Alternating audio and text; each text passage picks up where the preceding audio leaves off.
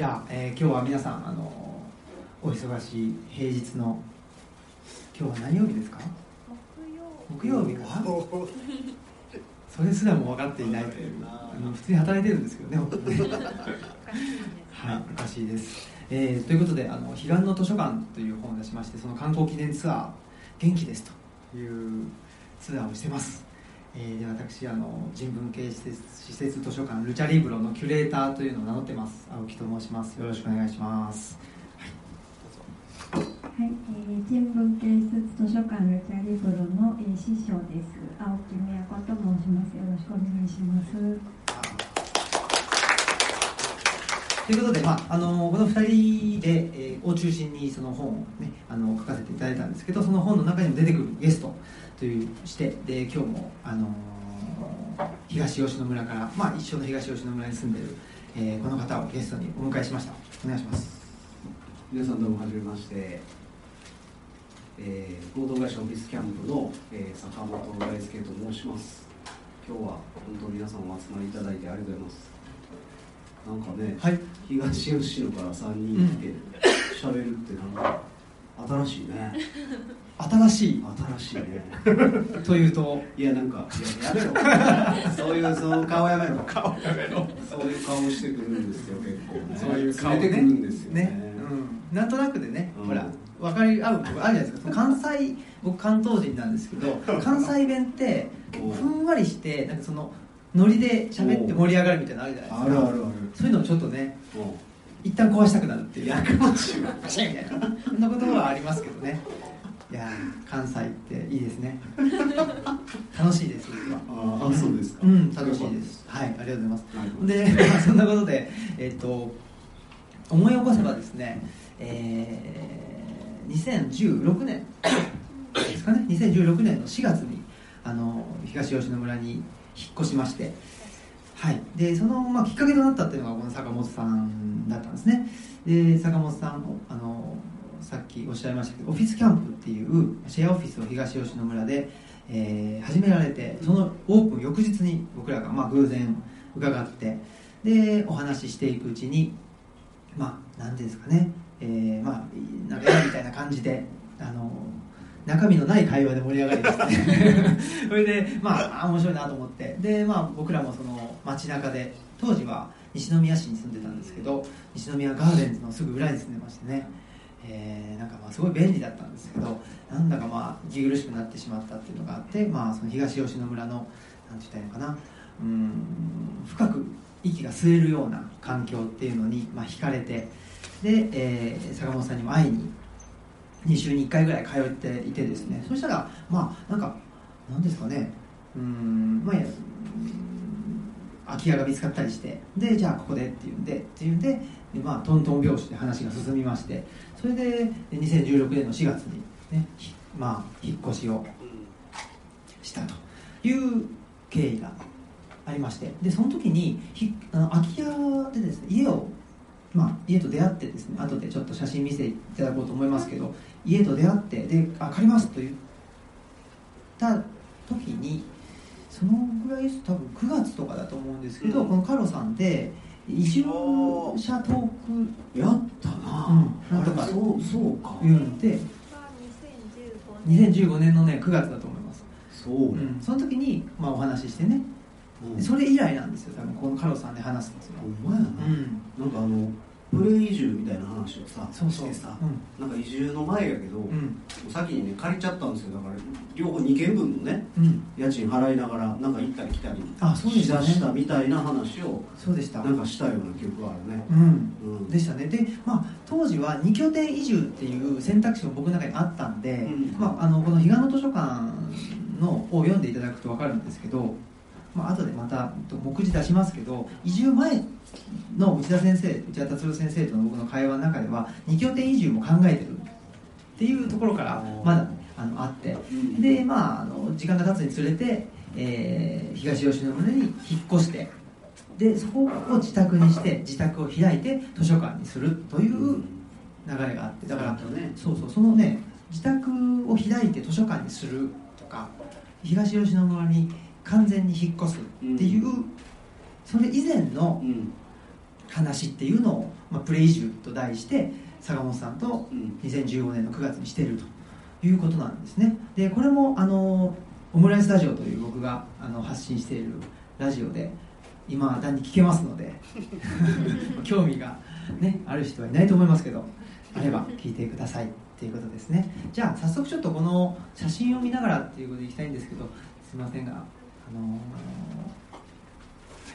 あそれで今日の、うん、スケジュールっていうかですねスケジュールっていうんですかタイムスケジュールみたいな、はい、そういうところ僕しっかりした人間なんで。嘘つけよ。嘘つけよってこともないでしょ。いや完全にこっからやろむしろ。こっから？いやあのね前に前にっていうかあの1個前に実は一緒に喋ってるんですよこの件でこの件この件で、ね、あの熊本でねそう。熊本に一緒に行って、うん。でね日向文庫さんっていう駅舎をね改装した、うん。あいいですよ。大丈夫です。はい。もう あのはいそんな。枕が枕がねありがとうそうそう。あそんで熊本でね、うん。散々喋って、うん。熊本でだってまあこのねオムライスラジオっていうのを3本撮ってますよね我々。ね。道中にね。道中に。いやその時なかったやんそんなんさあタイムスケジュール？うん喋りたいことは喋って終わったそうそう、まあ、そこにちょっと反省しましたね。なるほどね、うん、そういうそういう真摯な気持ちで、あ。うん。海を出すっていうそういう気持ちでやってますんで。海じゃないでしょ。ね。あそうそうそう。そう、はい。やってますんで、はい。よろしくお願いします。お願いします。はい。誠実に生きていこうと思ってます。はい。スケジュールあそうかそうか。スケジュール忘れてた。言い忘れてる。そうそう。えっとね1時間半全部で1時間半なんですけど大体70分ぐらいお話しさせてもらって、3人で話して、ん。で20分ぐらいはあの質疑っていう感じでですねはい。ぜひなんかこのこれをこれをじゃないな、うん。このなんて言ったらいいですかこれは。えっといやいやこれを機にじゃなくてえ？なんて言ったらいいんですかね。これね。ち めんどくさいななんかダメだ言葉が出てきません。えーっとまあせっかくなんでぜひあの何かね発言をして帰ってください。あなるほど。うん。っていうことです。はい。じゃああの早速早速じゃないっていうねこれがね。こういうのも一個一個言っちゃうんだよな。すいません。えー、ということでちゃっちゃとねはい。わかりました。えーそれで、まあ、これがルチャリブロというところになります、えーであのこれがまあ自宅兼図書館というふうにしております。でえーっとですね、まあ、彼岸の図書館っていう本のタイトルなんですけどあの彼岸っていうのはどういうことかと言いますとこの川を渡るというね、まあ、文字通りの意味が一つで川を渡ったところに家があるっていうことですね。でもう一つはまあその志願を現代社会だとした時に、まあ、そのすぐ数値化するとかですね測りすぎっていう本が美鈴書房からも出てますけどもうその測定執着ってね言うそうですけども何でもかんでも測っちゃうっていうそういう現代社会がに息苦しさを感じたのでそういう何でもかんでも測るんじゃなくてそもそも測れると世の中測れる世の中っていうのかな世界を測れるって思ってること自体がちょっと人間の、ま、傲慢さというかですねをが出てんじゃないのっていうことを思ったりでも社会はなんか何かっつうと数値化しようとかですねそれで、えーいくら稼げんのとかですねすぐそういうことを言うっていうことであの逃げ出したっていうですね。そういううロジック現代社会のロジックが働かない場所を作りたいなということで、まあ、ひそういう意味でも彼岸っていうあ、まあ、この世じゃない場所という意味も込めて彼岸の図書館というふうな名前を付けました、はい、で東吉野村がどこにあるかっていうことですね。はい。で、えーもうこれ奈良県の地図です。で皆さんが、まあ、いわゆる奈良奈良といってですね大仏がいたり鹿がいたりするっていうのは一番北の方であるというところですね。で東吉野村っていうと、まあ、だいぶ南の方だということを言われるんですけどと言っても奈良県でいうと半分ぐらいだということですね。で、えー最寄り駅っていうのはこの近鉄灰原駅っていうところでそうなんですよ。で、えー、とルチャリブロまでは20キロあります。どんなんだっけ？そうなんです。最寄りです。最寄りがね。でもそんな遠く感じないですもんね。今日もそこから乗ってきたからね。そうですね。信号がない信号がないからかな、うんで、えっとまあ、このうちの近くにそのオフィスキャンプ東吉野というのがありましてまあちょっとその説明少しだけあ。いいですか？あそうですね。あのオフィスキャンプはですねえっと、同じ名前の法人も今ちょっとやりだしてるんでややこしいんですけどオフィスキャンプ東吉野っていうのがあの施設の名称なんです。であのそれこそ青木君が開業してすぐ次の日にたまたま来てくれたっていうご縁もあるんですけどえっと、実はこれは東吉野村と、えー、我々移住者が一緒にやった事業でしてあの東吉野村自体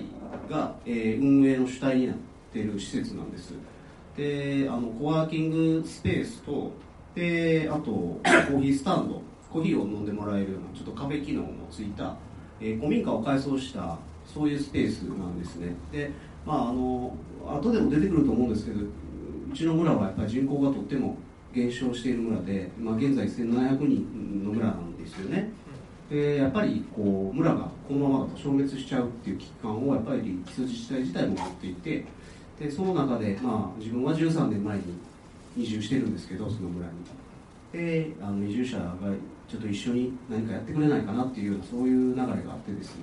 であの自分ももちろんそういうことに対して、えー、取り組みたいなみたいなところもあってですね、えー、できた施設なんですよね。うん、はい、はい、ということですね。であ年年間でいう今までどのぐらいの人があのオフィスキャンプにいらっしゃったんですか、ね、2015年開業して今2019年なんで5年目なんですけど累計、まあ、延べなんですけど6000人ぐらいの方が、えー、訪問いただいてですね。まあ、村民人口ダブルスコア以上来てるっていう謎のちょっとあのにぎわいを見せてまして、まあ、それも本当に、まあ、うまく自流に乗ったっていうのが正直なところです。あのまあ、開業当時はですね、まあ、そもそも村長がシェアオフィスって言えなかったみたいな。シェアオフィスみたいな。シェアハウス。とかも言ってた。言ってる。村民の方と。かもまだにいてあの住んではいないよ。そういうことですよ、ね。でもなんかまあそんなよくわからないものを、まあ、許容してくれた、えー、村の人たちもいらっしゃったりとかしてですね。で結果的にまあ本当に開けてみたらびっくりであの地方創生っていうのが始まったそういうタイミングもあっておそらくすごくにぎわったんではなかろうかなと思ってます、うん、ですね、うん、なので、まあ、僕らはその、えーと、オフィスキャンプがオープンした翌日に行ってでその翌年に引っ越したっていうことなのでちょうどまあ、その世の中の自由としてもそうだし、うん、でオフィスキャンプ自体が世の中の移住ブームっていうのにも、うん、まあ、乗ってたってことありますけど、うん、我々も期せずしてなんかそこに乗っかって、うん、で移住云々っていうですね取材がね多かったね。多かったですね、うん、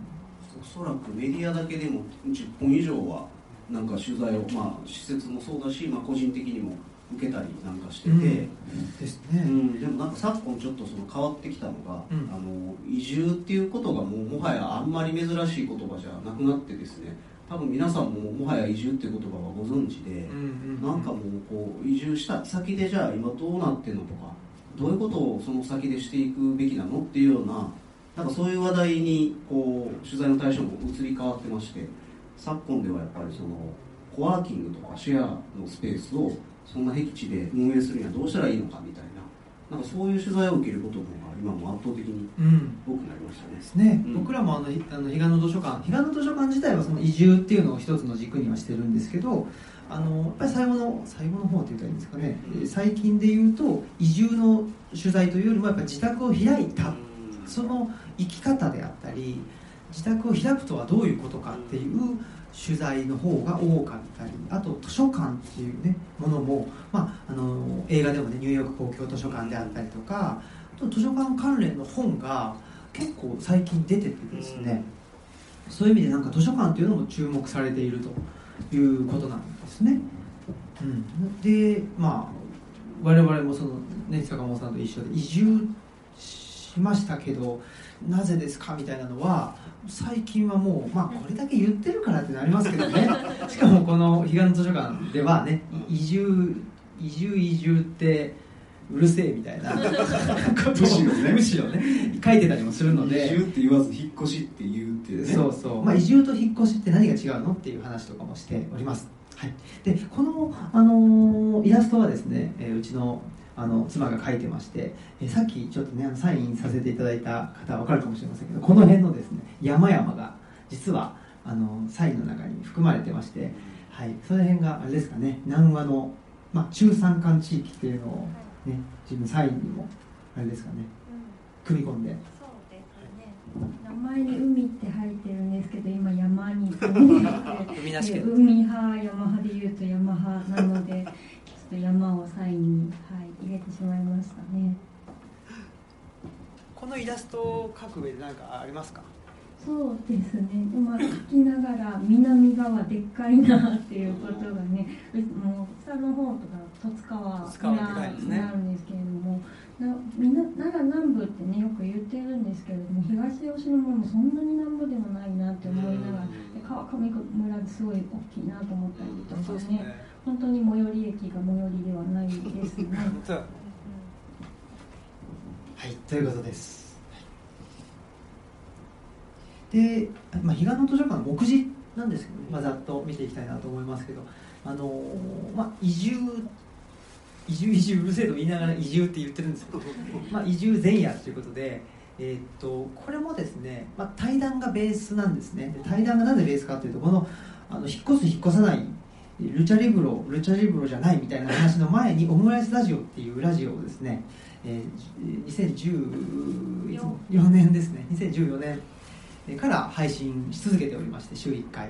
配信し続けててその中であの僕の師匠であるその内田達先生に、まあ、こんなこと考えてるんですよっていうのを聞いてもらいに行ってたっていうところがあるんですね。でそれを、まあ、自分だけの相談にするのはなんかもったいないっていうかですねうんなんか独り占めしてるような気がして嫌だったしそもそも「いやオムラジの収録なんであの伺っていいですか?」とか言いやすいっていうのがあるんでほんでまあ内田先生との会話をずっとあの引っ越す前引っ越してから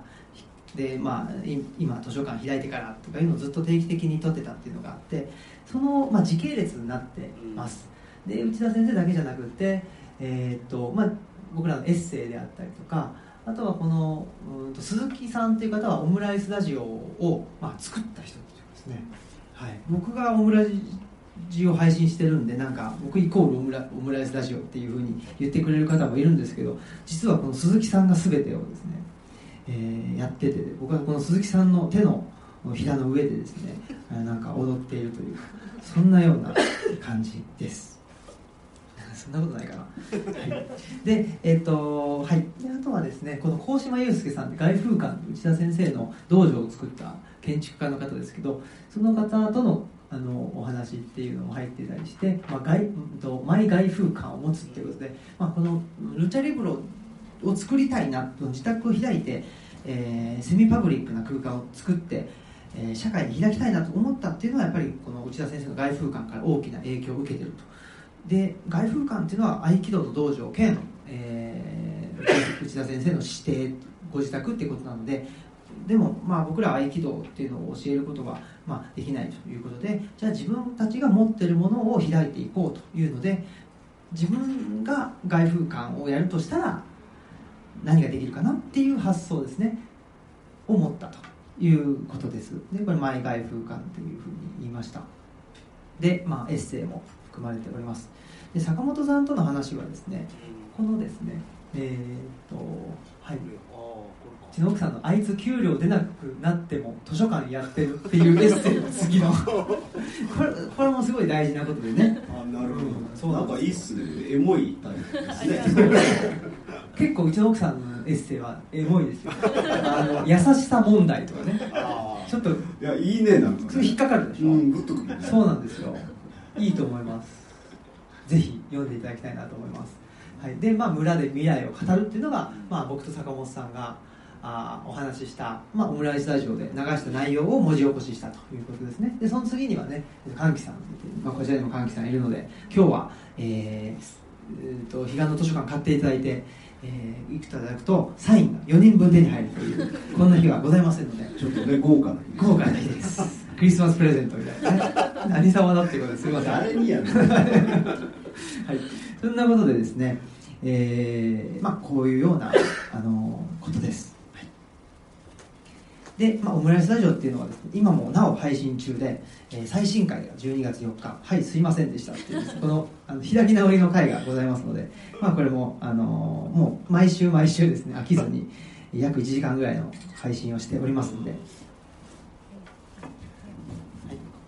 えーと、本の中にも書いてあるんですけれどもまずそのオムライスラジオという、まあ、仮想の空間をあの持つことによって、まあ、なんかあの3.11でちょっとこうメディアの在り方に疑問をこの方が抱きまして。であの言いたいことが言えるあの特にその、ね、あのスポンサーのことを気にしたりせずにあの言いたいことを言える場所を確保したいということで仮想の空間としてオムライスラジオをまず持ってで実際の場所もやっぱり欲しいということで作ったのがルチャリブロという感じなので一応段階的にオムライスラジオがあってルチャリブロができたっていう感じですかね。はい。ありがとうございます。補足していただいて助かりますね。いいですね。いいですね。いやでもねそれ聞いて、まあ、ほんま、まあ、そもそもだから今日の本もそうですよね。だからオムライスラジオがまあ言ったらこう書籍化した本でもあるので、まあ、ゆやこれ聞いちゃえば基本的に中に入ってるコンテンツは全部ここにうん。無料で開放されてるんですけどこれ俺も多分ね初めて撮りましょうとかなった時、なんかもうすごい面白かった覚えててあなんかねただまあ聞いてもらったら分かるんですけどねほんまにただただもう喋ってるだけなんですよ。まあほんまにもうなんか脚色もなけりゃ編集もしてなくて、ーうん。だだ流しなんで、うん。まあなんか超くだらんことを最初に10分20分めっちゃ喋ってるんですよね。で大体そこでもうみんな疲れるよねあれおそらくね。でしょうね。もういいっていう。自分個人的にもさ聞き直してもちょっと何言ってんねんみたいな内容がもうほとんど前半出てくるんですけどなんかね温まってくるとだんだんまともな話したりとかして、そうなんですよね。あの多分ねそれ巡礼と一緒だなって気がしてきて聖地巡礼と。あ出た出た。聖地巡礼ってやっぱりどこから本当の聖地巡礼になるかっていうとやっぱり頭でね考えてなんか歩いて今日のね今日の晩ご飯何かなとか言ってるうちっていうのは聖地巡礼にならないっていう。おまあ体をあのある程度疲れさせてってこう疲れるっていうのが身体的に負荷をかけるっていうのは僕大事だなと思ってて。なるほそれと一緒の構造ですオムライス最初。どいやいやかもしいかましいわいやいやあのちょっといいこと思いついたわいや多分ね恥ずかしいんだと思うんですよまず持って。あの皆さんも一回ねやってもらいたいなって思うぐらいなんですけど、うん。なんか録音する程度やっぱ喋り出すとねなんとなく聞いてる人をね、うん。どっかでやっぱ意識してる自分が出て、うんうん。まあ、ある種ちょっとこう客体化するっていうか、うん。なんかの主人公になったような気にやっぱそんなこと、まあ、ただただ iPhone 置いてるだけなんですけどなんかそんな気持ちになっちゃうんですよ。だからなんとなくこう聞いてる人意識しながらさ喋るもんやからちょっと最初恥ずかしいんですよ要は。うん。だからあんまりなんかこうねまともなこと言うの嫌やなうん。まあ特に坂本さんはそうそういうところがあるでしょ。なそういうのがあるんや、あるから。いやあるんじゃない。僕はもうないです本当に。嘘つけよ。真面目一辺倒で生きてきた。まあまあごめんなさい。ねはいはい。そんな、いやそうそう。でもね本当にオムライスラジオって本当に無編集編集してないんですよほぼ。でこういう時の収録を流す時は質疑応答のところは切ってます、うん、っていうのはありますけど普段はもうほぼノー編集なので、うん。はい、なので、まあ、あの話す時もノー編集を前提に話すので変なこと言えないっていうのはもちろんあるしそうやね。うん、あのは守られてるのやろな一応は。そうですね。その辺は意識してますけど、うん。かといってなんかなんて言ったらいいんですかね。ものすごい安全なことっていうかうん。普通なことっていうかですね。別に僕は言わなくてもいいことを言ってもしょうがないっていうふうには思ってるので、そういう意味では自分の本当のこ本当の気持ちというか本当にこう思ってるっていうことを言わないと僕が配信してる意味はないなと思うので、うん。その辺が結構自分でもなんですけど難しいというかですね、おうん、あのなんて言ったらいいんですかね。ギリ,、まあ、そのギリギリセーフを狙うというかですね。ギリギリアウトを狙うというか、まあ、どっちかわかんないですけど そのライン上に球バーン投げるみたいなところはちょっと意識はして、いうところではありますね。うん。確かにね、うん、でそれがもう完全にアウトというかねボール球うん。危険球みたいになっちゃったら、うん。もうそれはもう自分の責任だと思って、うんまあ、そうならないようにですね、思いっきりなまあね僕別に野球全然やったことないけど あの思いっきり、ま、バシンって投げる時って思いっきりだけどやっぱりストライクゾーンが狙ってるわけじゃないですか。そうそうやね、うん、やっぱりそういうような気持ちでお話はしております。もういいやだいや飽きてない。ごめんなさい。あそうそう。ほんでねお。これがまあはい。似てんだね。イラストどうですか？そうですね。でもこれ一番あのなんかちょっとむくんでる時 言い方を。言い方もうなんか優しいんか優しいんかわからんな。いやいやまあちょっと太ってる時なんです今ちょっとね。そうそうあのなんか嫁から言われましてあの炭水化物ダイエット的なことやってまして地方に住んでるんですけどそうなん。か多少はねマシになりましたけどね、そうですね一番結構来てる時じゃないですか？うん、ちょっとそそれを写真がそれだったんで。あとなんかあの共通の知り合いの写真家の西岡清さんにあの見てもらったら立ち方やって立ち方が似てるって なんかちゃんと立たへんのやね ってちょっと立ってもらいます？ちょっと味がなくな後でね見てくださいはいそうですね。はい、そういうことで、で、あの、うんと、彼岸の図書館、まあ、ね、あの、音声聞けばいいんですけど、ちょっとした、なんて言ったらいいんですかね、副音声的な感じで、あの、この収録についてっていうので、ちょっと、あの、加筆をしたりしてますので、音声聞いてこれを読んでもらっても楽しいかなっていうふうに思います。で、僕、かこれ完全に、あのーなんですかね、ここで、たあの、トマオニっていうのがあって、フ ァファミレスなんですけどトマトオニオンなんですけどねトマオニで収録した回があってそれだと思ってたらそうじゃなかったんですねこれね。じゃあだからアコヤの声とかも入っててあのオオフィスキャンプってあの自分が運営してる施設で、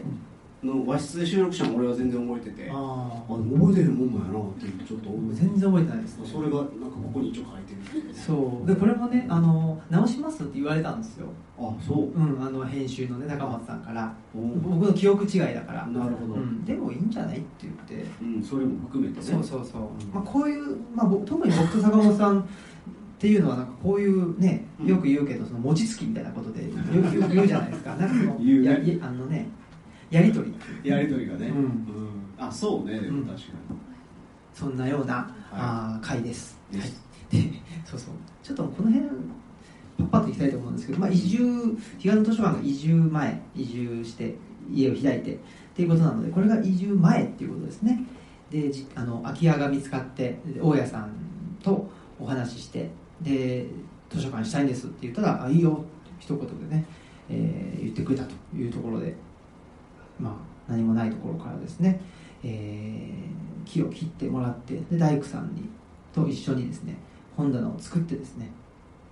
で本棚を作ったらこれもあの武田さんっていう方で、えっと僕らあのルッチャっていう機関誌を出してるんですね。あのでその機関誌のデザインをやってくださってるのがこの武田さん、まあ、デザインだって文字組みだったり全てやってくれてるんですけど現代アーティストの方なんです。なので、まあ、さっきね坂本さんおっしゃったようにその移住の流れっていうのがあってでこの現代アーティストのさあの武田さんと僕らとかあとはちょっと1年前に写真家の西岡さんとかがちょうどねドドッとあの移住したタイミングだったんですねなので、まあ、そういうメンバーで楽しいこともやっていこうということで手伝ってもらっているという感じです、はい、でお茶をしたりしながらですね、まあ、この移住者の方々を中心にして、まあ、パーティーということで、えー施設図書館ルチャリブロ開館記念パーティーみたいな感じだったかなと思います、はい、で最初のうちですね。最初のうちはこんな感じでした、えー、とこれが初初夏？ショコ初夏はいでこれがはい、えーここは第二書庫ですね。で、えっ、ともう当初すごい小さい机に詩書席を設置して、でここで貸し出しとかレファレンスを行ってました。で、えーこれはちょっとあの開館当時から今日来てくださってるんですけれども、九州から来てくださってるはい南さんっていうあの常連さんですね。でこれは1年目でしたかね、えっと、内田達先生が来てくださって毎年東吉野にあの1年2回来てくださってるんですけれども一応土着人類学研究会という研究会をあの開催しておりましてその様子ですね。ちょっと暑かったですね確かね。うん。6月2016年の6月開館なんでいつも6月に来てもらってたりして6月7月は暑いですねやっぱね。そうですね。あの冷房とかが特にあの設置してなくて扇風機だけですね。はい。でこれうちの館長ですね。カボス館長って私イラストをちょっといろいろあの書いて掲載したんですけれども、えー現在4歳ですね、はいでこちらは、えー、第一閲覧室こっち側が第二閲覧室で、まあ、今現在ちょっと寒いのでこたつを出していましてで、まあ、あのここで読んでいたら館長が、うん、ちょっと挨拶に来たり荷物チェックに来たりとかするんですけれどもあの先ほどのあの書庫から本を取ってきてでこちらでゆっくり読んでいただいたりとか、まあ、こたつで寝ちゃったりとかいろんな方がおられます。でえっと、今詩書籍はこんな感じでだいぶもりもりになってきたんですけれどもあともうあの基本のところは大工さんと一緒にあの作らせてもらったんですけれどもそこからちょっと棚を増やしていくのはもう自分たちでインパクトを打ち込んだりしてあの工夫しながらやっています。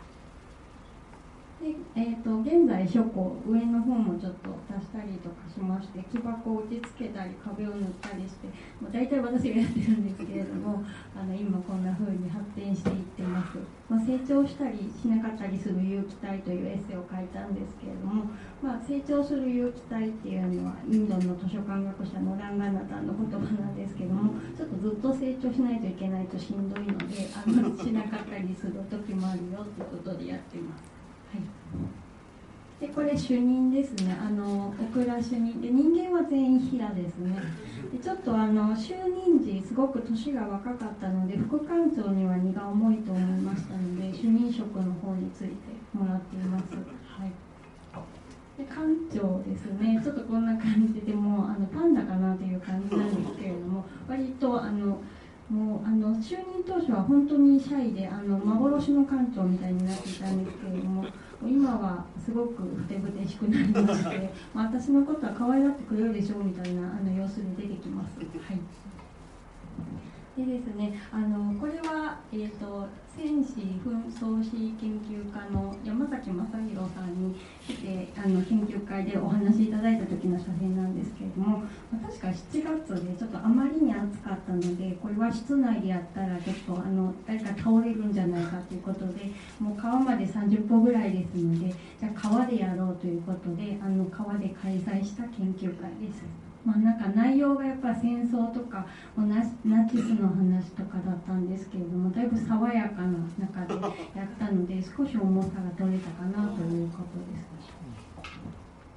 で、えっと、その他にこう庭であのいい季節だったのでちょっと庭であの研究会の後のその意見交換会みたいなのをやったりとか、まあ、あのこの辺りの環境全てを使って、まあ、その辺り全てが図書館というふうに捉えて、まあ、せっかくこんなところでやってますので、えそういうふうに考えて、えー、やっています。でですね、12月半ばから3月半ばは冬季休館というものをあのいただいてますというのも、まあ、雪が降るとこんな風に真っ白になってしまってで、まあ、なんかなかなあの、まあ、23日で溶けるんですけどやっぱ鍵はなかなか溶けなかったりと車が心配なのであの冬の間は冬ごもりしています。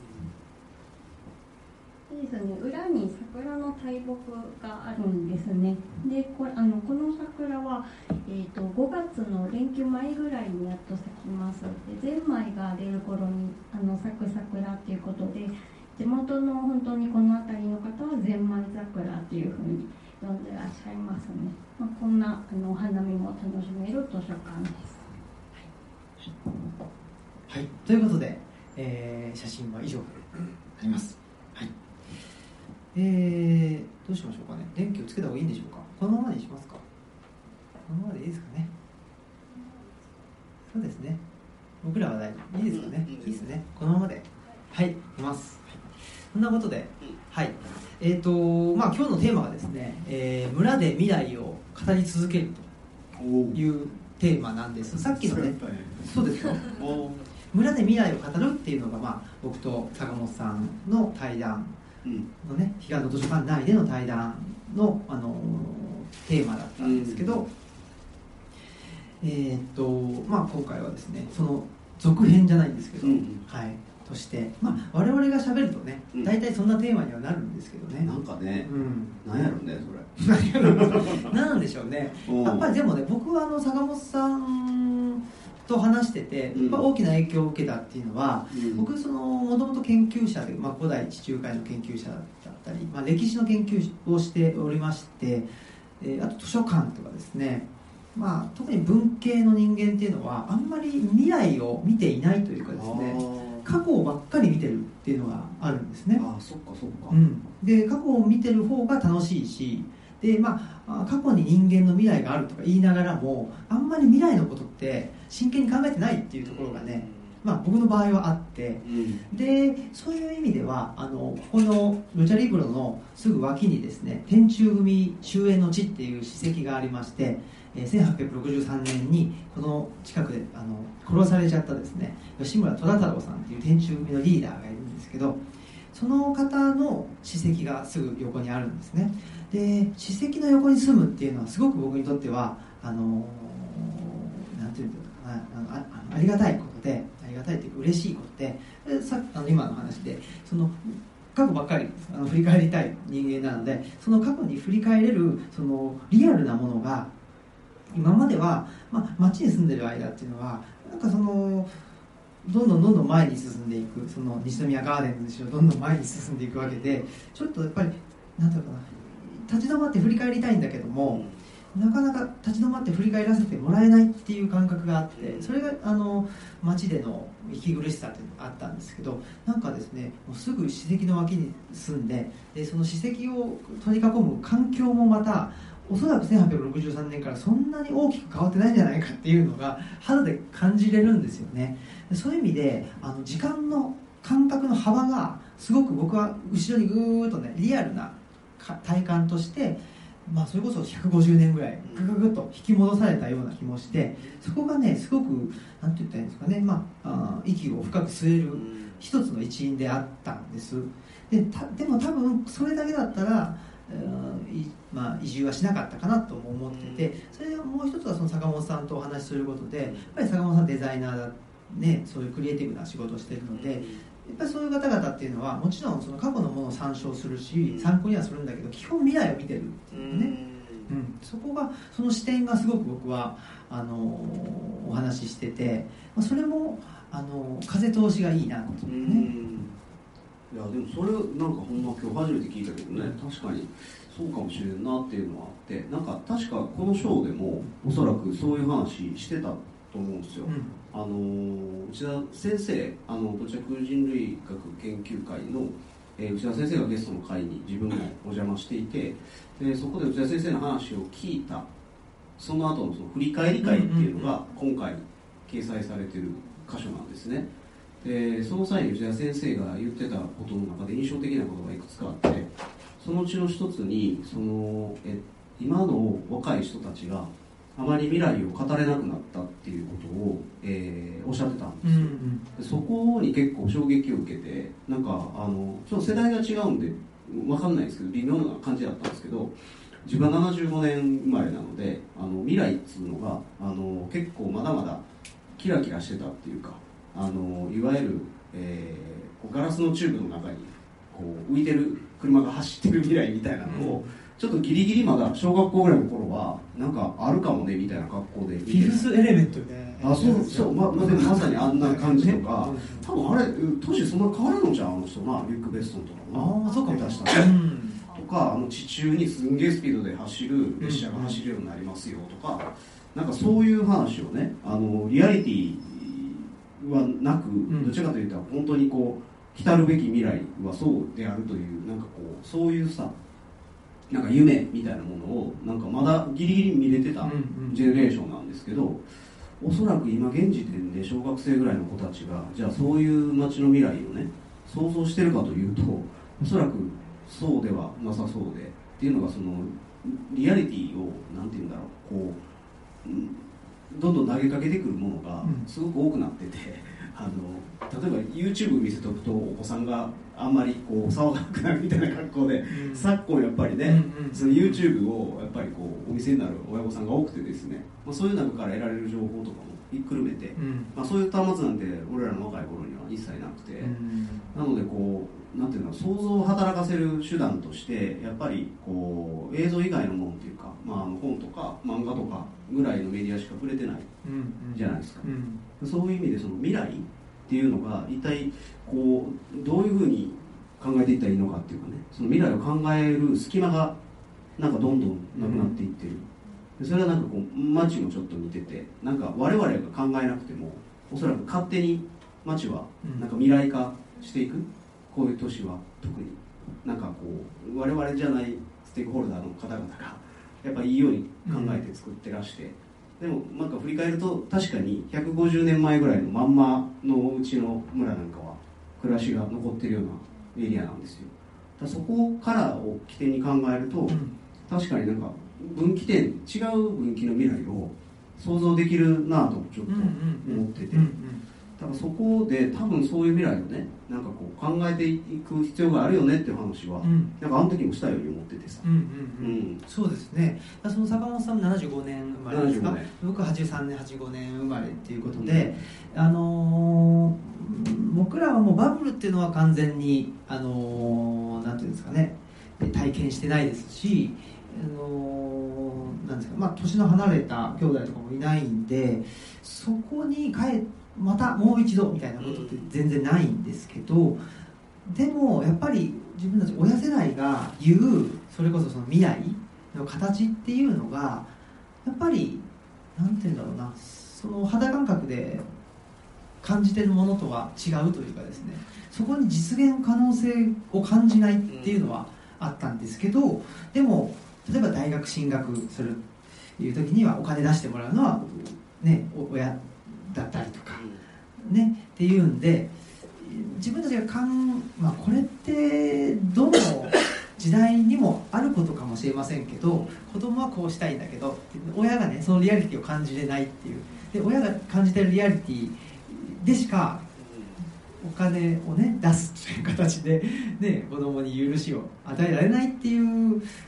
ことってありますよね。それはちょっとやっぱりでうちの場合はね少しその辺はまあ好きにややんなさいということで言ってくれたんですけどなんかねそういう、まあ、その親だけじゃなくってなんだろうなやっぱり上の人っていう上の世代の人だったりそのいわゆる社会っていうものが言ってることに実現可能性を感じれなくなったけどもやっぱりそこに乗っていくしかないっていうなんかそこの狭間ですごくしんどかったなっていうのは思いますよね。例えば僕だって大学の教員を目指していたりして論文を書いている。で論文書かないと大学の教員にはなれないし年間何本書かなくちゃいけないと。でも少子化だよね。大学減ってくよね。ポストも減るよねみたいな。でも研究職で生きていくとしたら大学入んなきゃいけないのかなみたいな。でも周りのまあ先輩であったり同年代の人たちっていうのは研究職に就くっていうことはイコール大学に入るっていうことは論文を何本も書かなくちゃいけない業績を積まなきゃいけない。っていうやっぱりその何ですかねえーそこでまあ測られる社会の中で生きているわけででもすごくそれがなんか息苦しくてで、まあ、僕も体壊したしで坂本さんも体壊したし結局そでねもうジョークさんも体壊したしっていうんでやっぱり体壊さなか壊さないと気づけなかった3人っていうのはねあるかなって思いますね。なんか俺もそのちょうど、えー、と高校？卒業ぐらいの時って、あのそんななんて言うんだろう。あのちょうど就職氷河期の頃やったんですよ。だから、えーとまあ、一応専門学校まで出てるんですけどそれ卒業してからもうやっぱりこうすぐに就職っていうのが、なんかやっぱりなかなか難しかったりとか、まあ、できなくもないんだけど望ましいところになかなか行きづらいとかなんか現状としてこう社会に出ていくことのその不安感みたいなものの方が圧倒的に大きくてだから多分ね出てからその就職してもすごいこうなんて言うんだろう違和感の方が全然大きかったんですよ。でそのまあ就職しなかったらもうアルバイトしかないみたいなこうもう本当にほぼ社会に出ると二択しかないみたいな風にその当時は見えててなんかだからすごくモラトリアムな時間をその間に何年間か実は過ごしてたことがあって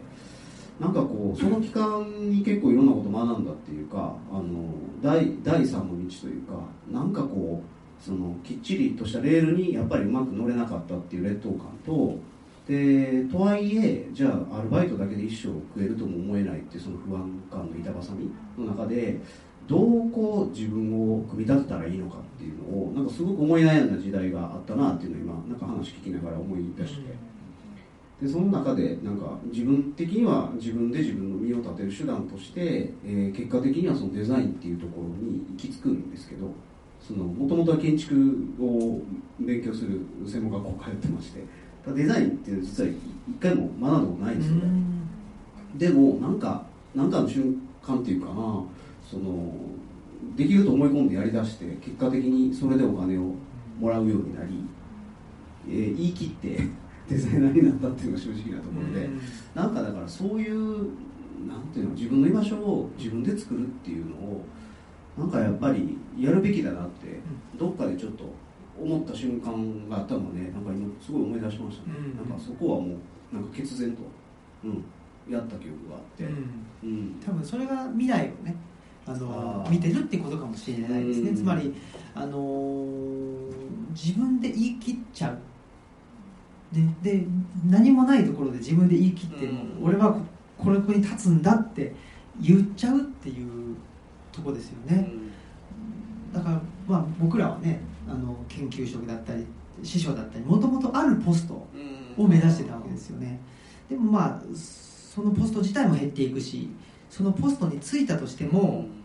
あのそのポストが本来やるべきことっていうのはできない、その辺師匠っていうねことで言うと。まあそうです。私も大学卒業してから一応ずっと大学図書館の方にあの行ってたのでまあ一応なんかいわゆるそのポストっていうのはいたんですけれどもでもその中でやっぱりすごい違和感があってでなんかまあ、あの上の方から人文系のあの図書は買い控えた方がいいんじゃないとかもうそこにある雑誌別に誰も見ないんじゃない捨てちゃいねみたいなちょっとおかんかなみたいなことを言われたりして雑誌ほどあの、ね、あの1回なくなると手に入りにくい。その看護が欲しいってなった時にあの手に入りにくいくなるものってないんだけどなと思いつつでまあ実際あの学生さん利用してたりするんだけどなっていうのがすごくやっぱりあの違和感としてあってでもやっぱりねさっきあの坂本さんがなんかその正規のルートからねあの外れてっていう話をしてたんですけど私もでもとはいえその大学図書館以外になったらあの図書館やるそのルートなんてないよねっていうのを思っていたので、まあ、違和感ありながらもちょっとこう上にいてもいや必要なんですっていうのを伝えながらやっていてでちょっとまあそれに疲弊してしまったっていうところがありましたかね。そんなことで、まあ、違和感を抱えつつとかですねそれがまあ体の不調にも出たりとかっていうのがまああってでもまあ僕らの場合は本当にそういうものがあってここに引っ越してで、まあ、自宅を図書館にするっていうもうそれも言い切ったっていうかね。だからそこは大きかったですね。そうやね。だからそれってさでもなんかよく考えたらななんでなん？それを俺聞いた記憶ないなそういうどの辺から思い出したのねそれってそれはねまああのーものすごいいい話をしますけど。いやちょうだいよ。すみませんね。本当にいい話なんで申し訳ないんですけど、あのまあ、うちの奥さんが図書館から、まあ、あの図書館じゃないところに配属になった時に、まあ、体調崩したりしたんですよね。で図書館で働いてた時の方がすごい楽しそうにしてたんでじゃあ家を図書館にしたら楽しいんじゃないっていうそういういい話でしょ。いい話ですね。ね。ね買ってください本を。そういうこともあってね。そう。そう、まあ、で自宅に本もあるし。そうそうそうでまあさっきのね、えーマイ外風館っていう僕のあのアイデア僕のアイデアというか僕のイメージがあって、うん。やっぱりうーんセミパブリックってセミなんとかっていうかですねプライベートとパブリックをきちっと分けるっていうのがなんかすごく息苦しさをあの社会にもたらしてんじゃないかな、うん。それプライベートとパブリックだけじゃなくって何かと何かをパキッと分ける右派左派とかもそうかもしれないですけどでなんていうのかな例えばデザイナーじゃデザイナーの勉強してないとデザイナーと名乗っちゃいけないとか、なんかそういうまあそういう社会の形だと思うんですけどなんか資格ができてきたりとかするとその資格を持ってないとその名乗れませんよとかどんどんとうんパキッとですね分かれてくるわけですよねそれがちょっとしんどいなっていうかですね、まあ、さっきから僕の話ばっかりであれですけど研究ってなった時にうんと研究職もですね、えー、と博士号を取ってなくちゃいけないとか海外留学してなくちゃいけないとか短調が1本以上なくちゃいけないとかなんかそういうですねあのは測定可能なものばっかりっていうか、ね、そういうものばっかりまどんどん増えていってでそうじゃないとあなたはそうなれませんよっていうこととかなんかねやっぱり今までの社会の中にあなたはまりなさいよっていうあ圧力がどんどんどんどん高まってきた気がしてそこがすごくしんどかったんでじゃあもう自宅を開いて図書館っていう普通は図書館公共のものだと思うんですけどそれを自宅でやっちまえっていうその辺の、まあ、淡いというかですねなんか意味がわからないものっていうのを作りたかったんですよね。もう意味がわかるものが多すぎちゃって。っていうのがありますね。さっき言ってた川の中で研究会するとかあの、ね、自宅の広場でやるとかその館内だけが図書館じゃないと、うん、あのその館外と言われる自然環境も含めてルチャリブロでやると。で自然環境ってじゃあどこまでなの？っていう話ですけどそれってそのそれこそ季節によって変わってくるわけですよね。冬だったらもう自然環境厳しすぎるんで閉めますとか夏だったら自然環境によって、まあ、逆に厳しいんで川に入りますとか季節によってその自分と他人っていう自然の境界が変わってくるっていうこれが僕は人間の本来の在り方じゃないかなと思ってるんですけどやっぱり街での生活っていうのは寒くなったらエアコンつけると。暑くなったらエアコンつける。全部エアコンディショナーによってコントロールされてるわけですよね。そのコントロールっていうのがで全てをコントロールできるというなんか人間のなんていうんですかね。なんかその欲というかなんか肥大した何かそのねなんかそういう欲望があのしんどいなっていうのがあってもうちょっとそのコントロールするっていう意識を手放して自然の中に入ってみても死にはしませんからっていうところは感じたっていうのはやっぱりあってそのコントロールする社会っていうのは僕最近人口減少の、えー、人口減少社会のデザインっていうひどい義則さんっていう、あの兄弟の先生なんですけどねその本とかあ読んでねそれも書いてましたけど人口減少自体が問題かのように言われてますけどそうじゃないと。人口減少自体は問題じゃなくて何が問題かというと今まで人口が増えていく中での社会デザインだったから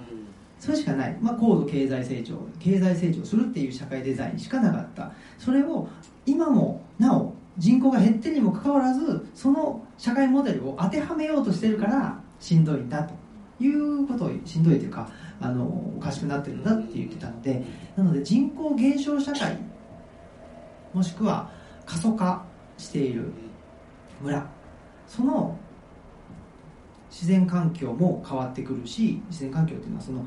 東吉野村は山村ですけど僕らがあのお付き合いしている、えっと、三重県尾鷲の久喜町っていうところにあるトンガ坂文庫さんってあるんですけどトンガ坂さんの前はもう港町なのでそう考えると人口は同じような形であっても自然環境が大きく変わればその季節によって自分と他人の境界他人としての自然ですけど境界が変わってきますのでそうすると人口減少社会のデザインって言ってもだいぶそのデザインは変わってくるだろうなと思うんですよね。だからでそのデザインっていうのが未来を見るっていうことだと僕は思ってるんですね。そうですね。あのそうあのさっきもちょっと話に出たんですけどあの機関誌の「ルッチャ」っていう本が青木君ずっと使っててでそこにも一本寄稿させてもらったんですよ自分も。でそこで書いてるんですけど「あの嘘から出た誠」っていう言葉が自分は結構好きでなんか割といつも思い返してるんですけどその言葉を。あの未来とかデザインもそうなんですけど今ここにないものをある種生み出す作業なんですよ。それってあの、まあ、言葉にしちゃうと、まあ、言えばその時点では嘘なんですよ。ないもんの話って。だからまあそれをずっとこうブラッシュアップしていくとある種の詐欺みたいな。今ここにないんだけどこれがあったらいいよねって思ってもらえるようにするっていう行為って非常にこう詐欺的な行為とよく似てるんですよ。でもねそれを本当に信じる人たちがどんどん増えるとねそれってもう嘘じゃなくなって誠になっちゃうってこういう話なんですね。だから未来を語るっていうこともデザインをしていくっていう行為もある種その意図的に嘘をつく行為とすごくよく似ていてでもそれがあのやっぱり嘘ってすごい力を持っていて結果としてそれを信じ込ませるとですね本当になる。それが嘘から出た誠っていう言葉だと思ってるんですよ。だからそれを本当にその解像度の高い嘘をついていくとそれは未来になっていくって思っていて。ただ嘘ってやっぱりその用法用量を間違えると非常に危ないもので、まあ、それは詐欺になったりもするんですけどだからその良きこう心根を持って嘘をついていかない限り本当にそれはある意味で嘘になっちゃうっていうか危ない嘘になっちゃってだからすごく難しいんですけどでもそれはやっぱり良くしていく方向に使っていければねなんか少しずつですけど未来が自分たちのものになる。でそれは嘘もそうなんですけど未来を語るっていうことは実はとっても勇気がいることで今ここにないものをあるかのように語るっていう行為はとってもやっぱり大変なんですけどでも逆にその分その裏にあるその面白さっていうのもたくさんあってなんかだからデザインも未来も、まあ、そういう意味で言うとやっぱ勇気を持って良い心根でやっぱ嘘を語っていくっていう行為だなと思っててでもそれが、まあ、嘘って言っちゃうとこう舞台裏になっちゃうんでそれは言わないんですけどでもこういう未来があるとやっぱり良くないですかっていうことを本当になんかこう、まあ、無双し続ける行為っていうかね、うん、自分自身も本当にそう思って自分自身もそれを信じ込むことでやっぱり結果としてそれがリアルなものになっていく。だ今ここにない自宅が図書館になるっていう言えばそれはこの時点ではないものを語ってるので、うん、あの嘘なんですけどでもそれを言い続ける信じ続けて言い続けることでディティールがどんどん出てきて、まあ、結果としてその世の中に言葉として入った瞬間からそれはなんかこうある種リアライズされていくというか現実のものになっていく過程をね踏んでいく。それをまた社会がある種こうもう結果として決めていくんだと思うんですよ。結局。でそうやってこう実現していったものをなんかこう夢とか未来とかって言ってると思ってて。なんでなんかこう、うん、そういう行為って今はなんかダメかと言われてるけど俺はやっぱりそれは用法用量間違いなかったら非常に正義だと思ってるんですよね、ね、ですよね。その坂本さんに寄稿してくれたやつはですねルッチャはまだ出てなくてですねルッチャ第4号かなとして、えーこの春にこの春というか来年の春ですかねに出していきたいなと思っているんですけどねあのーそうですよね。その我々も図書館っていうのも勝手に名乗っているだけですしで 司書っていうのもね給料出なくなってもあいつ司書やってるわみたいなことも、まあ、司書資格はね持ってますけどねそれでままあ、見立て言ったらもう図書館ごっこと言えばまあそうだしあの、ね、あの開館日この日ですって言って見立ててますけどでお客さんもその見立てに付き合ってくれているんですけど、まあギミックっていうね風にあの本の中で書いたんですけどまあ言ったら本当に設定みたいなもんですよね。でそれで遊んでるみたいな感じですかね。あギミックっていうのはプロレス用語ですけどね。タイガー・ジェットシーンが本当に怖かったのかみたいな。本当怖かったらしいですけどね。いやそっちに持ってきたよだから。すいません。まあそんなことで、えーとまあ、そういうですね坂本さん。まあでも僕はうん。やっぱり東吉野村じゃなかったら自宅を図書館だっていうふうに言い切れなかったっていうところがありますね、うん。その勇気っていうね今おっしゃいましたけど、まあ、その勇気を出して、まあ、一歩踏み出すっていうのが、東吉野村だからできた。うん。っていうのはあってうん。別にそれ川上村だとできなかったとかそういうことじゃなくて、えっと、やっぱり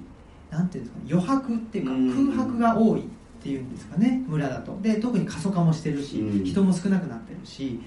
えーっていうんで、あのーまあ、思い切って自分たちの、あのー理想理想って言っちゃったらあれですけど自分たちができることを、うん。ね、何も前例がなくてもパッとできたというのはあって、はい、あの未来ねあの余白がないとちょっと未来が語りにくいっていうのは、うんあの同じことだなと思ったんですけどあの過去もやっぱりそのゆなんで語るために余白が必要かなと思っていて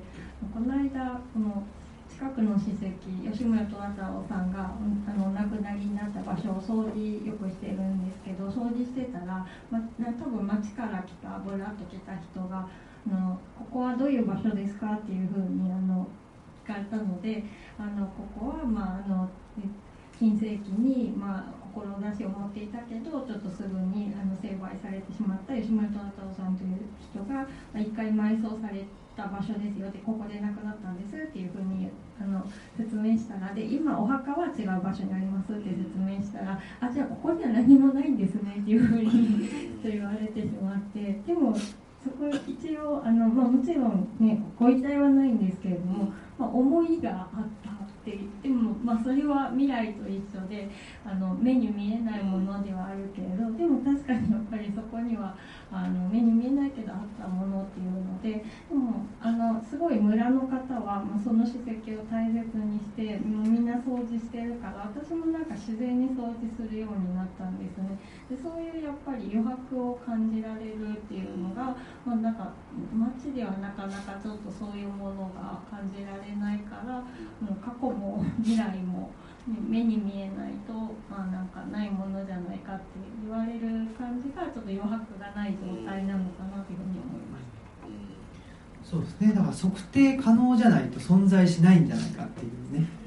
思っちゃうっていう測れるものしか存在しないって思っちゃうっていうところがちょっと現代人の病理としてあるんじゃないかなというふうには思っておりました、そうねだからそれとこう未来の相性ってとっても悪いじゃないですかだって形のないところの話っていうのはもう測定不可能だし、うん、まあ、100って言ったら100やし1万って言ったら1万やし0って言ったら0っていう話を机の上でするっ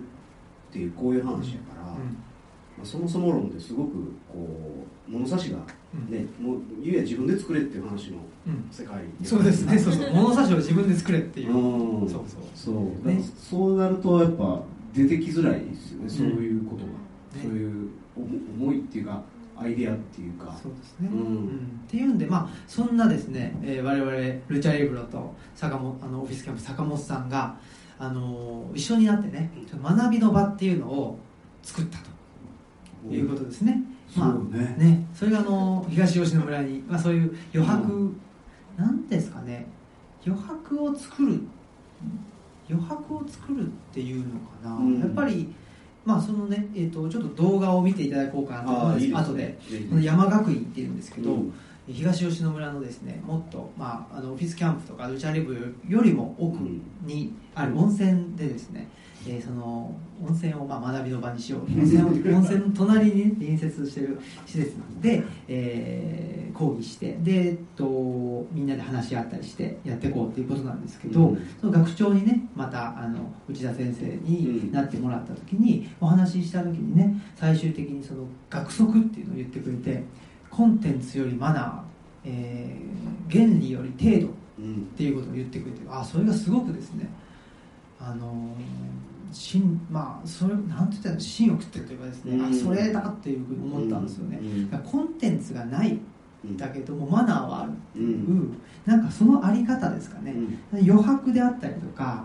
その測測れるものはないんだけども、でもマナーがある。だから何なんでしょうねそれってねっていうその感覚ですよね。そうそう。それは、うん、それ説明する時によく言ってるのが、あの絵のないフレームっていう説明をしててコンテンツを絵として捉えるとそれをこう飾るためのフレームっていうのがマナーだと思ってるんですよ。だから額だけがかかってる状態をなんか一つはコンテンツよりマナーだなと思ってて、うん、えっと、それは見る者にとってですね、えっと、その中に入るものを、まあ、ある意味で言ったら自由に想像できる。でもそこに額っていう一応ルールがあるのでやっぱ工学だとこういう絵だよねっていうのはなんとなくこう出てくる。だからそういうこう緩い制御っていうのか緩いコントロール。だから中身を作る行為よりもむしろその額を決める行為の方が実はとってもこれからの時代大事で、なぜかというとその中に入るものがどういうものかなかなか想像しづらい時代になった。でそれはそのさっきも青木君が語ったけど人口が減少に転じた世の中っていうのに実は日本の、えー、国民はですね初めて、えー出会ってるんですよ。今までずっと人口が増えっぱなしだったんで。だから分からない世の中。答えのない時代って青木君最近よく言ってるけどね。あの山岳も実はそれが一つのテーマなんですけどそういう時代において答えをなんかこう作る行為ではなくてその行為そのものをどうデザインするかっていうか、うん。どういうマナーでそれをこう語り合っていくのかっていうことの方がむしろ大事じゃないかっていう、うん、とすげえ言えてみようっていうかさうんね。やっぱすもうあらだはほんましびれたね。うん。すげえこと言うなと思って。ねそうね、だからあのねだからこう今までは額にちゃんとそれに見合った絵がかかっていて、でそれに対して「いいね」とか「ちょっと違うよ」みたいなことを、まあ、言っていればよかったというかある意味ちょっとあの消費者の側に回りやすかったかもしれないですけど、まあ、ちょっとそうも言ってられんなってもうみんながあの本当にネタでもいいからあのこれだと思うものをそれぞれが打ち出していかないといけないんじゃないかなっていうふうに考えてだから私たちもその図書館をあの絵として出したわけですけれどもだからそれを見てなんかいいねとかつまんないねとかって言ってほしいというよりはもうあそっかこんなしょぼくてもあの出していいんやっていうふうに思ってもらってでなんかどんどんそのあの自分で書いていってほしいっていうのが、まあ、ある意味その、ね、マナーというか自分たちが思ってるマナーというかそういうの楽しみ方としてあのあるのかなっていうので、まあ、本当そういう言葉なのかなって思ってますね。だからね山岳もちょっと後ほど動画見てもらうんですけどあの初回に参加してくださった方の中に若干名いるとは思うんですけど要はその何をするかを決めずにスタートさせたんですよ。これはあの内田先生とそういう下打ち合わせをしたわけでも何でもなくてなんかあれなんでそうしたのかな結局。僕は何も言わなかったっていう。誰にも何も言わないっていう。まあ基本は何ですかね。だって何だったっけね。なんでですか？え？あ覚えてる？えーどうでしょう。なんか2人に任せておいたらあのちょっとあのマッチョが10人ぐらいいないと実現しないプランを立ててきてて何言ってんだろうなと思って。私はちょっとなんかそういうの怖い方なのであいつとらわれてるあの常識とかにとらわれてる方なのでなんか本当に何を言ってるんだろうなと思ったんですけど、はい、その結果がでもなんか面白くなったのかなと思いますね。そうですね。そうやったんかね、うん。なんか結果的にそうだったのかしら。そうなんでしょうね。ね、だ。だからそうそうなんかとにかくその学び合う場を作りたいっていうのはお互いにおそらく一緒やったんですよ。多分最初に青木君からこういうことやりたいと思うんですけどって言われて、うん。学びの場作りをやりたいと思ってますって話。で自分もちょうどやっぱりその学びっていうことを、なんかもう一回こうやり直さないとちょっとそろそろ大変だなと思ってて、あのまあ、自分たちの周りにどんどん移住してくれる子たちが増えてですね。でその子たちがどんどん、まあ、あの子供ができたりとかっていうのを目の当たりにしている時にこの子たちが大きくなる時に一体どうなってんのかなって世の中とかいろんなことが。そう思った時になんか今のその戦後できた教育のフレームの中で学ぶというか、まあ、教育を受けるっていうことだけではおそらくもう全然足りないなと。でそれはもうすでに自分たちが受けてきた教育ですらなんか今から振り返るとあんまり魔尺に合ってなかったなんて 思うぐらいなのでそ,、んね、それよりももっと時代が進んで変化しているこの時代においてほぼ変わらない中身の教育を、えー受ける。それってなんか大丈夫なんかなみたいなさうん。なんかそういうの俺結構あってね、だからなんかこうやっぱり学ぶ場をなんか教育っていういわゆる日本が日本の国がやってること以外にも自分たちで生み出せないとなんか怖いなってうん。どっかですごい思ってて。でそれをちょうどいいタイミングで言ってくれたんでいやぜひやろうよと、うんうん。でそれがその形なんか全然分からへんけど。そのねどういう形になるか全然わかんないまま当日を迎えたっていう。そうそうそう。でもねなんかなんて言ったらいいんですかね。うん。その僕研究会っていうのがすごい好きなんですよ。ああね。うん、なんとか研究会っていうのがすごい好きで,、で研究ってそのいい悪いじゃないんですよね。とか、うん、なんだろうな。わかるわかる。そう、うんうん。で研究ってこうだよねってこのなんていうのかな。フレームとかね、うんうんうんこれってこうできてるよねとか、それで満足。それをあできてるできてるとか。それちょっとね違うんじゃないとか、まあ、そその話がすごく好きで、うん。やっぱり最近思ったのがやっぱその何かに着地させないと、ね、不安だっていうね、うん。ことなんでしょうけど、うん。僕全然それがなくっていやそれねだから俺もね でやばい俺もってね言ったらあれやけどあのデザインで今デザイン思考って言葉が結構あるんですよ。もう今はちょっとぶっ飛んでアート思考みたいなことまで言われてるんですけどうん。でデザイン思考ってあのいやあれで言っちゃうと何かというとあの要はプロトタイピングのスピスピードを上げましょうっていうことしか言ってないんですよ。でこれどういうことかっていうと要は、えー早く、えーそのまあ、プロトタイプをこの机の上に載せましょうって話なんですよ。だから会議なんかしてる場合じゃないですよと。考えたものがあるんだったらとにかくまずどんなクオリティでもいいんで現実化してくださいってこういう話なんですよ。なんでこんなこと言ってるかっていうと、まあ、ここに作ろうと思ってるコップがあってですねでこれを必死にいろんなスケッチをしてみるとかなんかむしろそのなんか構造を考えてみるとかなんか人間工学でやってみるとか、まあ、いろいろこう手前でどんだけ自分の中でこうやっていたとしてもこれはもう自分にしかわからないわけです。でもこれがどんなに不格好であってもここにこういうものを俺はこういうコップを作りたいと思ってるんだっていうのをポンと置くとですねいやこれはこの材質じゃない方がいいんじゃないかとかこの形飲みにくいんじゃないかとかなんか私だったらこれはいらないなとかなんかこう思い思いにいろんなこと言えるよってこういう話なんですよ。